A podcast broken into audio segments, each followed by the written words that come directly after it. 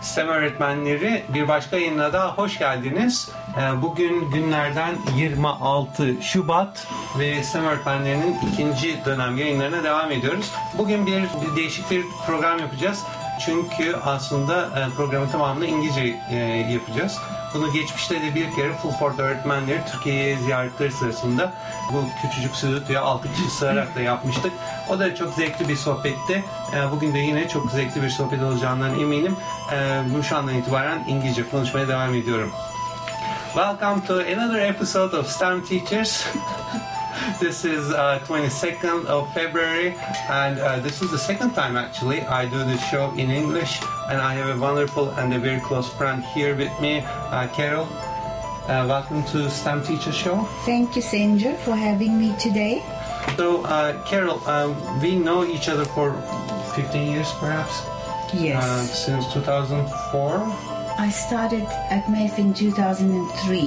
Yeah, which so I came in did 2004. Yeah, since so mm, longer than 15 years. Yeah, 16 Mhm, years. 16 years. Right. mhm. So my second job is a teacher. Um, th- that for my career is very very important, especially MEF and MEF International, because I knew about uh, constructivist way of teaching. I knew about uh, MYP, PYP diploma program, but I never really had the chance to really teach according to those programs in the full full sense. And uh, MEF gave me that opportunity. I'm, I'm always grateful to John, especially uh, who employed me back then. Uh, and during my two years, um, you were one of my mentors. Perhaps you didn't really know, but No, uh, I didn't. Of, of course, we uh, we had these uh, wonderful chats in the um, fresh air room, and then uh, you were uh, providing me um, uh, lots of different insights, especially with the learning support. Um, Yes.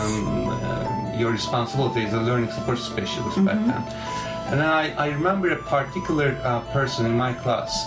Um, I don't think I, I, there's any danger in giving his, his name. Um, Jorge. Uh, Oh, yes. Yes. Jorge didn't know a word of English. Correct. Uh, and then he was in my class, and I was trying every possible way to teach him mathematics. And now you were there in the classroom, and then uh, I said, like, you know, it, it really doesn't work. I mean, he's not really doing anything. He's just sitting there, back there with Carol, and they seem to be doing anything. This guy doesn't really speak a word of English, and all of a sudden, uh, in the third month, then this this boy started speaking fluent English. yes. How did you do that? What, what, what happened there? I think he just had a gift for learning languages very quickly Uh-huh. because three months is an extremely fast time to Yeah. learn a new language. But I think he was also very uh, motivated to become part of your class Uh-huh. and to be able to verbalize his questions, his answers, because I think he was okay at maths, if I remember. He was, but yeah. uh, I was really, as a as a teacher, I was helpless. And then I realized how an important job that you were doing uh, there. Yes. Even though I, I felt that uh, at the time, you might not remember, I told you that mathematics is a universal language. He doesn't really need to speak because I didn't want you to give up on him. I wanted you to continue with him and just throw the numbers at him because at least he could read and understand. Right. And and you did. And he was really it was self motivation with hmm. him. Every student is different. Uh-huh. Uh, Th- uh, There is no one recipe uh-huh. when it comes to supporting a student, whether they're gifted and talented or whether they have a learning difficulty to overcome or a language barrier to overcome. The approach with each one of them is very different. And people always ask me how do you do this? Mm-hmm. Whether it's teaching a child to read or speak or count. And i actually never have an answer for that mm-hmm. because i just sit next to them mm-hmm. and i know this is going to sound completely crazy but i just feel it. I just feel what they need and i give it to them at the time. And when it's all done and dusted and over and i look back i think like how did i do that? Yeah. honestly that is my answer. That has uh-huh. always been my uh-huh. even parents say you know every teacher has tried and and he can read now. How did you do that?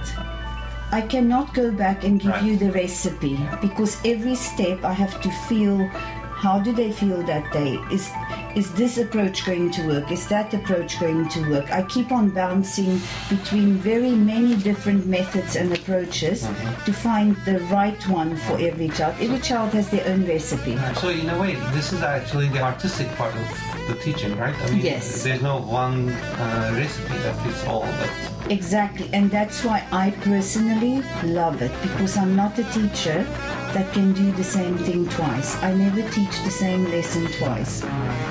Well, uh, uh, Carol Crous is with us today, and we're real lu- lucky to uh, hear about uh, her experiences over 20 years as a learning specialist. She's also a founder of uh, different schools right now in Turkey. We will also talk about that, and especially this program I'm hoping is going to be about uh, mostly about kindergarten and preschool education Yeah. uh, at that level. But I'd like to know um, how did you prepare yourself for that? What, what is the education for that? So my first training was in Cape in Cape Town in South Africa. I went to a, a teacher training college, and I'm old school trained. And in those days, they from the very first year that you study to become a teacher. Uh, you are thrown in at the deep end. You basically go to college the first year and you get a schedule of how many lessons you will teach uh, this next to the college they have a, a school um, that is connected to the college. Like a lab, laboratory school. exactly. And they bring the children into the demonstration room. You prepare a lesson. You teach behind the two-way glass.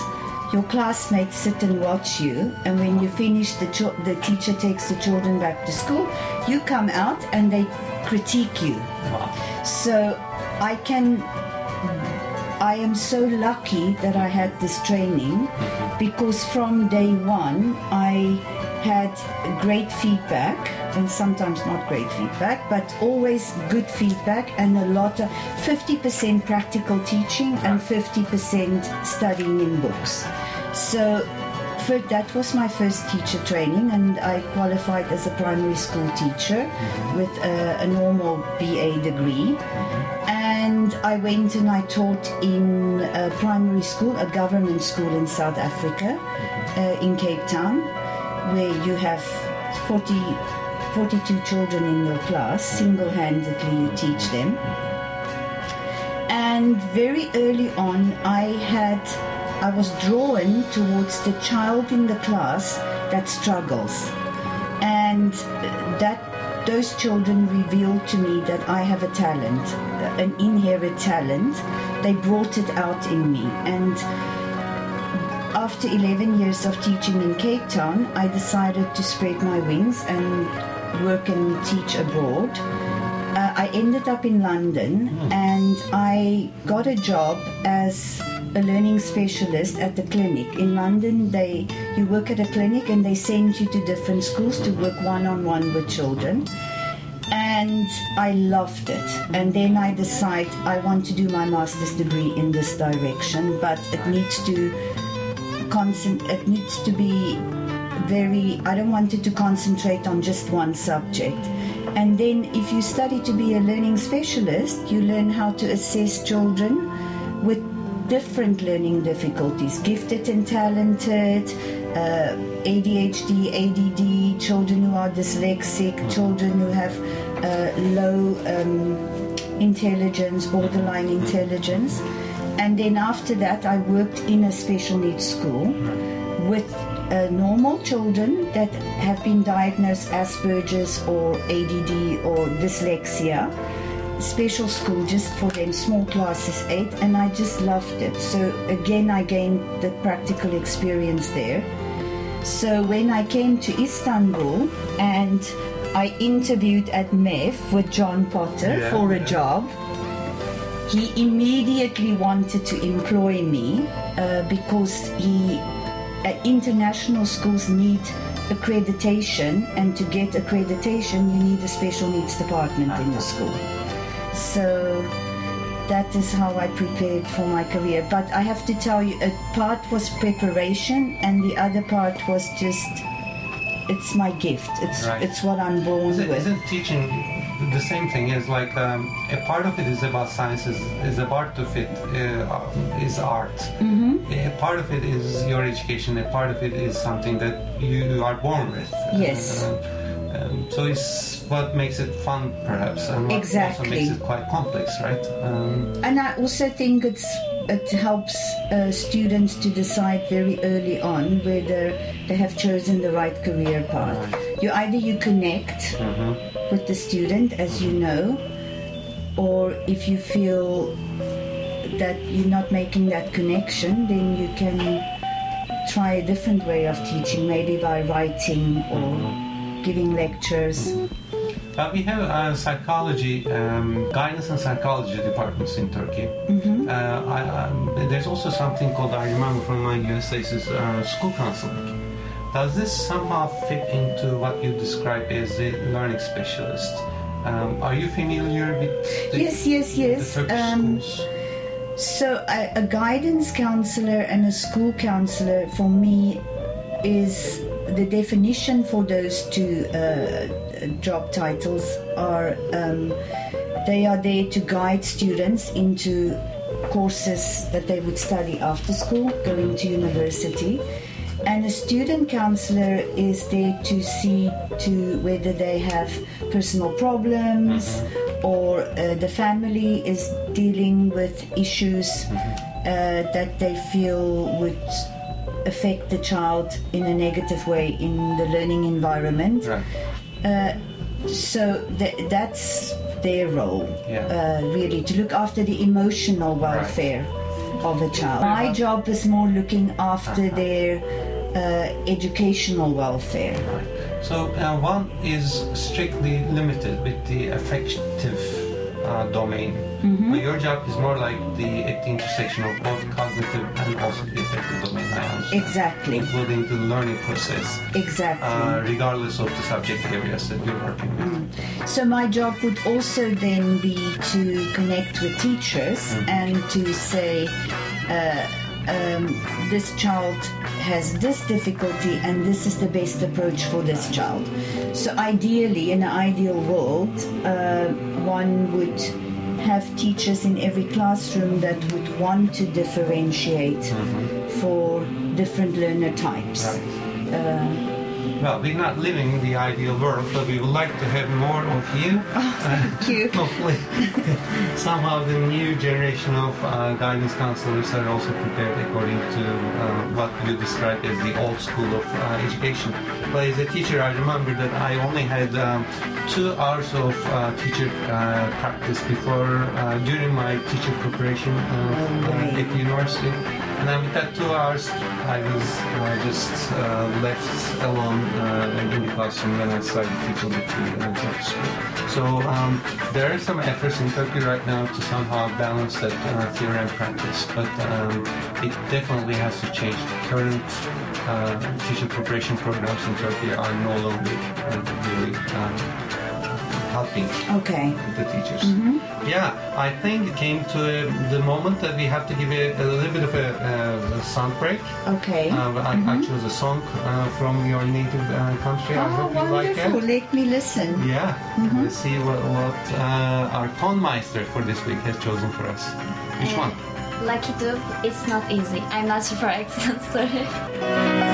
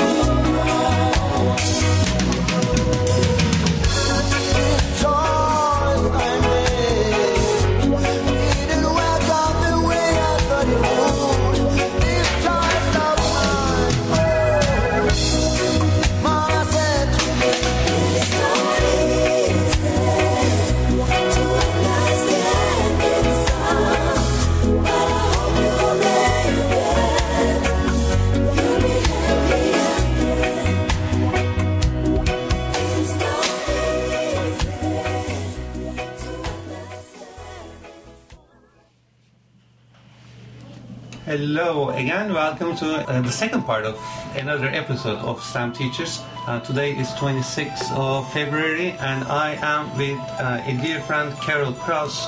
The first uh, part we talked about her basically uh, and how uh, she was educated as a teacher and as a learning specialist.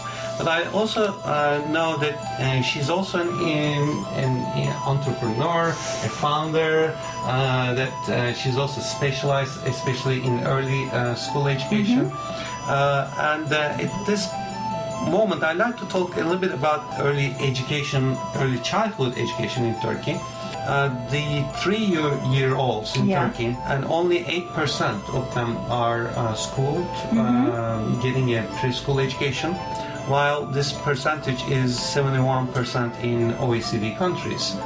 Uh, at the fourth uh, age of four uh, in Turkey, uh, every uh, one of three kids uh, go to school, Okay. uh, around 30%, and that percentage rises to 86% in OECD countries. At the age of five, uh, two out of three kids in Turkey go to school, while that percentage reaches almost uh, 100% in OECD countries, uh, the lowest being the Russia, the closest to Turkey.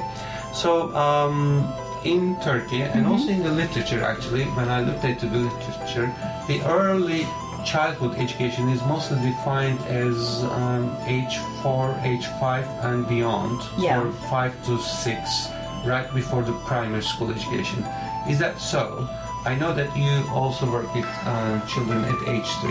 So what, what is preschool education uh, or early childhood education? How would you define it? So if you in Turkey, if you, I have two schools that fall under different uh, umbrellas. One falls under Sosyal Hizmetler, mm-hmm. and if you have a school that falls under them, you can have children from age two to five. Once they turn six, that's legal school going age, then they have to go to primary school. So in Growing Minds, we have two year olds, three year olds, four year olds, five year olds.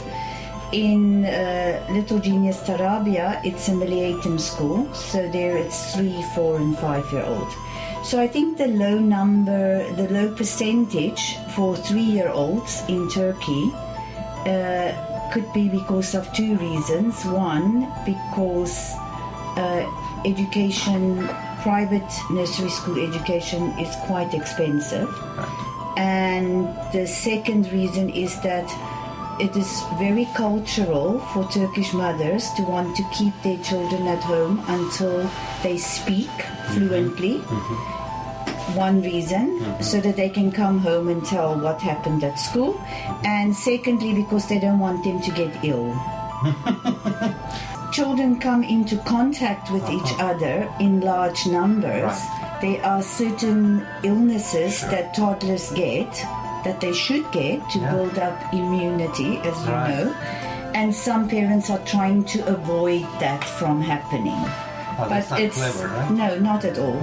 Uh, the sooner your child starts building up immunity for illnesses, the better, and the less they get ill over time. So uh, the longer they wait to expose them to other children, um, the more frequently they get ill when they start school. So very easily, uh, one child I taught was off 70 days of school last year ill because he had them all, all the viruses back to back. So that's the reason for that low percentage. What is preschool education? Was the question right? Yeah, as a, a single person that really don't really know much Mm-hmm. about preschool education, and uh, not a, as a not a parent. Mm-hmm. So I'd like to know: is it is it my perception that the early STEM education starts at just a year before primary school, or at most two years primary school? Does it extend all the way to age two, age three? It starts these days at six months old. There are many uh, opportunities for parents to enroll their children into what we call mommy and me play groups, uh, an hour or two hours in the morning, and they can go to a facility that offers either music or uh, language or uh, uh, they lots of science-based programs being offered by people out there which they call messy play by the way and they front load a lot of science language. So it starts as young as six months old Wow. and it's always with an adult under Right. the age of two. That is kind of the law in turkey. Uh, they're not allowed to be dropped off uh, by themselves under the age of two. And then from from these play groups which they are to choose many to choose from in Turkey, whatever your heart desires. In Istanbul, I can only speak for Istanbul. Uh, they then go into preschool as a two-year-old, into a two-year-old classroom. They uh, they do a half-day program uh, until 12, 12.30 because they nap after lunchtime and then they go home. And some parents start with a three day a week program and then bump it up to five days a week. So uh, you have uh, three schools. Now I learned uh, I knew uh, only about the growing ones, but Yeah. now uh, you have different schools in Istanbul. Yes. Um, how did you come up with the idea as um someone who is a resident of uh, Turkey, but not a national of Turkey, um, to come up with a, a preschool education? Um, Well, uh, it was created out of boredom. Se- Seriously, because I left when I left MEF International School. Uh, I had many uh, private clients that were coming to see me with children who had lear- learning difficulties. So first, I set up a learning support center, which I which still exists, the Learning Center Istanbul. But I used to work with children after school hours, three o'clock onwards, and Saturdays and Sundays. And I had a wonderful uh, speech and language therapist from Australia that worked with me. And we used to sit and wait for the children in the mornings to come out of school to start their lessons with us. And then one day she said, Why don't we start a mommy and me group? Because she had a baby. And she said, Carol, you write an English pro- program and we start teaching them English. So the first year I just invited uh, babies from existing clients. I knew I had clients already, clientele, and I contacted them because I knew they had children under the age of two. And I said, I've written this Mommy and Me program. Would you like? I, I invite you to join. So the first year we had five. Uh, babies, which was nice because you know how it is when you try out a new program, you tweak it all the time, you make changes.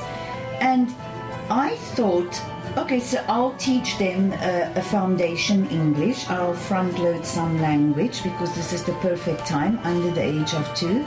And when they turn two, they'll go to existing preschools Right. in Istanbul. That did not happen. As soon as they turned two, the parents went, We're not going anywhere next year. Yes, and they literally came to me as a group and said, Can you find premises and open a preschool? We want to stay with you longer until the child is five. I was really, they took the wind out of my sails. I wasn't expecting that, and I found myself rushing around Istanbul nervously looking for premises. And the one mother joked and said, It's okay if you can't find anything, we'll be in a tent. I don't care if you're in a tent. But I found, I found with the help of friends who own preschools, um, uh, a preschool in Tarabya, uh, my first preschool, Little Genius. And that's how it happened. And then three years ago, uh, the owner of Gymboree, the master franchise holder of Gymboree, Esra Tasher, approached me and asked me if I would start a preschool with her. It was her dream to own a preschool. And I decided this would be my last project. And so we started another preschool called Growing Minds in Etiler. Okay, so you have the Growing Minds uh, Etiler. Yes, And what are the names of the other schools? Little Genius Little Genius. and the Learning Center Istanbul. Learning Istanbul. Center Istanbul. So these, those are the three uh, schools founded Yes. by Carol. Uh, um, well, there are other preschools in Turkey. Yes. Um, and I wonder because many of my friends uh, who are now married, uh, who have now had child at the age of preschool education, uh, keep asking me, what makes a preschool education good for their kids? What makes it, uh, what makes it prepare for the future, for the 21st century? What are some of the essential things that you will tell to the parents uh, who are looking for a school for their kids? I understand. So, in Turkey, specifically to Turkey, Yeah, every country has different. Am I, am I wrong? I don't know. I mean, uh, every at every corner now, yes. uh, I, I started seeing a, a kindergarten. The reason for that is that the new babies that are born, the new generation, this is different DNA from you and me. These children come out curious about mostly technology, which is your field, which you really need to understand. They they need that technology. It's built into their DNA. And so uh, in the past, uh, parents tell me it was easier for them to keep their child interested in just playing at home. Now they feel, and th- these are the exact words that they use when they come and see me when their child is 16 months old. My child needs more. They say this all the time. My child needs more. Uh, the reason why I felt there was a market for preschools in Turkey mm-hmm. is I know that between the age of zero and four is the only time you can learn language by listening to it. Mm-hmm. After age four, you kind of lose that opportunity. And so I knew also that this is the time when, as you, you know better than me, uh, uh, the brain develops at an incredible rate. So uh, this brain is so ready to learn. Whatever you teach it, it's like Velcro, it sticks. So why waste this opportunity? And uh, so what I would say to your friends are your children are different from when you were children. Yeah. They're going to need more stimulation, more communication, and uh, I feel for Turkey, it is vitally important that they use the zero to four year old opportunity to for their child to learn English. Get it done and dusted. right. By age four, my students speak, most of them, English like a native speaker because they have been educated by English teachers. They even have some of them a little British accent or an American accent. Some of them sound like me. It's very interesting to hear that. But why would you not spend invest? It's it's a it's a must investment in my uh, in my um, opinion invest in teaching your child that second or third language, especially English. It's a huge, there's such a need for it in Turkey. Right. Get it done and dusted, and uh, and then when they go to school, you don't have to hire extra people to te- Yeah. tutor your child. And then it's it's not just a one year, two year. I mean, we- we learn English for 20 years and then we still can't uh, speak fluently. But you are actually presenting a way uh, cheaper and uh, more efficient way. So this is one of the aspects of good preschool education because it's an opportunity window Yeah. that um, good quality teachers perhaps Yes. uh, should really be um, creating an uh, environment where the child is uh, surrounded by lots of stimuli and uh, Exactly. So, so the environment also matters exactly, it does. Um, so, language would just be my personal uh, motivation Right. for, for, for opening preschools. That's that was my starting point. That was my first thought. Uh, this is this is my focus. Language is my focus. This is what I'm going to do.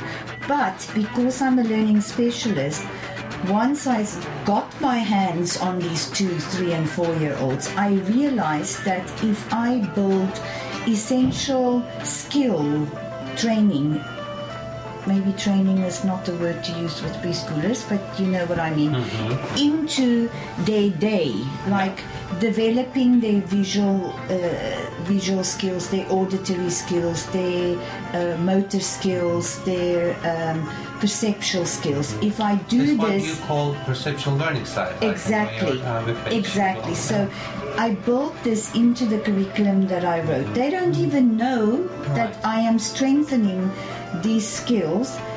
I know as a learning specialist, it, it eliminates later on learning difficulties raising its ugly little head. Yeah. So I kind of, it's a preventative measure that I built into their curriculum. So you're not really defining uh, preschool education as an unstructured, no program, just free playtime.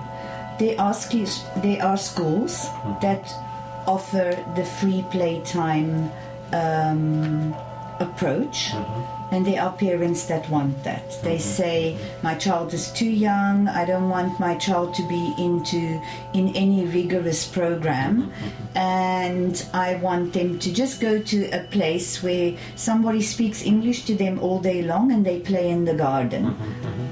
that's for certain parents. That that's not me.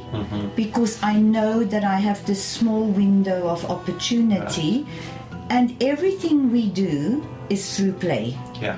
these children don't sit behind the table on Yeah. a chair and i'm battering them with uh, visual perceptual games it's not at all like So it's that not like a dichotomy, right? I mean, it's not like a no. Uh, um, at the opposite side of you know unstructured playtime doesn't mean that there's structured no playtime. Exactly. The, the whole week schedule has been designed to have 20 to 25 minute, uh, call it lessons. Mm-hmm.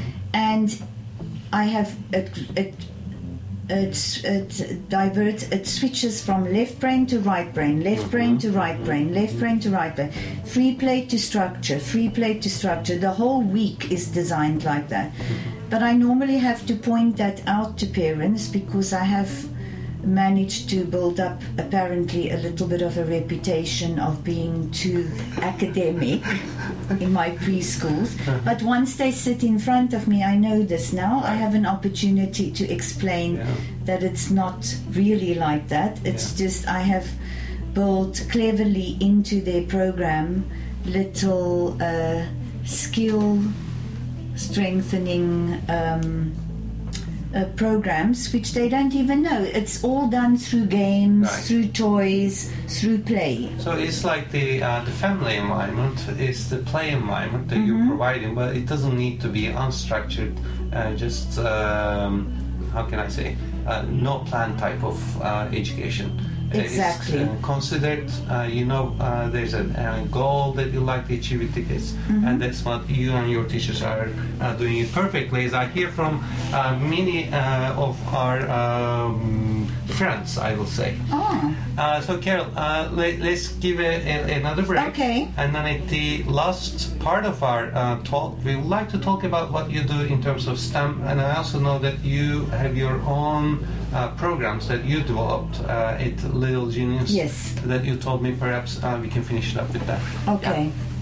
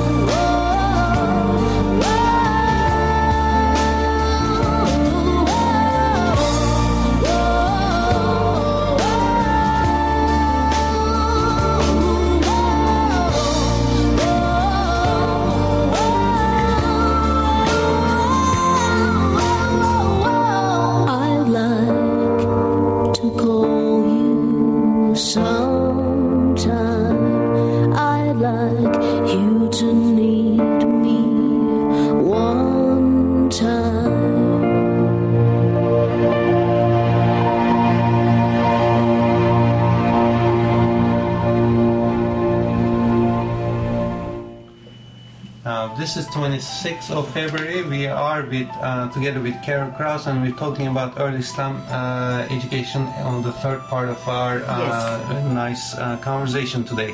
So um, we know that STEM is a huge thing. That I'm, uh, I think I'm also working on it. Of course you are. yeah, but uh, with the early STEM, I had some difficulty because it wasn't really my area of expertise, especially uh, at the pre-school level. Is it possible to do STEM? And I know that you're doing uh, very nice, cool stuff uh, with even kids as young as 16 two. months, 16 yes. months. How do you do STEM with them? Well, um, I know that uh, uh, experts such as yourself very much shy away of the child under the age of six. Uh, and that made me even more determined to to show you that they can do it because I know they can and and so I've been researching this in my own schools, and I've worked with some uh, very uh, clever engineers in the city uh, to learn more about it uh, and how I can implement it in my own schools. And it's still a work in progress. So for now, what I'm doing is I am doing little tiny experiments with them uh, that is connected to their topic of the language topic. And I have decided to focus on front loading scientific language uh, through them doing little experiments and their playtime. Uh, and then with the up to age three, we do it that way. And then for the three and four year olds, we have uh, a definite lessons on the timetable, on the schedule, the weekly schedule, two half an hours a week. And we are linking it all the time uh, to their topic. So, for example, last month they learned about planets, and the art teacher made uh, an earth uh, ball with them with different layers of clay to show them that the earth has different layers. And she also used, uh, they made planets with paper mache in art, and then she used the sun and the earth to show them how earth moves around the sun and how we get day and night. So, in that way, I am incorporating it into their weekly, monthly, yearly schedule. But And- uh, when we were talking about it, you specifically said that um, you will had better results when you were working with the art teacher. Yes. And then asking her uh, to talk about the STEM topics rather than you're employing or having a, an engineer teacher uh, doing the uh, STEM or uh, art. Yes, that's only because I think at this point in time, uh, uh, and I say this with love, uh, the engineers definitely have the STEM knowledge, which I don't have, and and so, but there's a gap between them having the knowledge and delivering the knowledge to a child that young. Uh, as you know, it's very specific teacher and training that it takes to work with children age two to four. They are very temperamental, and every six months their skills change drastically. Uh, and they are self-absorbed little individuals. So I find, I think the reason why I find the art more successful is because I'm using the art teacher as a medium almost to deliver a program that I so desperately want the children to have. And uh, so I'm just find, finding another a way to get to the end with with her. And she's a very experienced um, teacher, and she has an interest in developing the art curriculum and connecting it with them. So, well, many times uh, what I write in my uh, research, in particular, is uh, it, it is all about the interest of the teacher. Yes. If the math teacher is not interested in the science topic, there's no way that uh, there is going to be an Correct. integration there. Yes. So um, I think it is uh, you're on the right track, and then it also gives us a, a very nice example actually to work more on it uh, in Mm. Terms of research because there's really not much uh, applications of STEM at the uh, at that uh, with that uh, young uh, children. So I think it's going to be a, a very nice uh, lesson that we can learn more Mm. about that. I think we might even find a different word for it and not call it STEM in the end. I know, I know STEM uh, specialists such as yourself are loath to call it STEM Yeah. when I do it the way I do it in preschool. They say they have told me to my face, "This is not STEM." For me, it is. Right. Um, it's a part of the beauty of it because Yes. uh, it should be defined in the context that it's applied. Exactly. Belief. But I, I think, yes, my, my latest research is in trying to deliver a, a STEM program through art. Right. So I'd like to know more about it, perhaps in another episode Yes. of STEM Teachers. Sure. Yeah, wonderful. Thank you so so much for this uh, Thank you. excellent conversation. It's always fun uh, to have a chat with you and uh, learn from you. Thank you for having me. And uh, this is the end of the uh, the episode for 26th of uh, February. Uh, in next week is going to be STEM researchers, and in two weeks' time we will be back with uh, Mahmet Öznejar from Bahçeşehir Colleges, and we will talk about uh, his own STEM understanding.